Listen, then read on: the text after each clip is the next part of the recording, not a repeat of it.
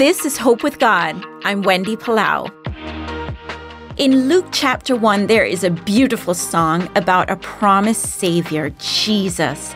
One of the many things said about the Savior is that he will be the rising sun coming from heaven.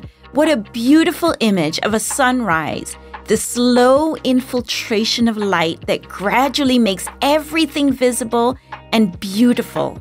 Are you living in darkness? Are there things in your life that are causing a blanket of darkness over you?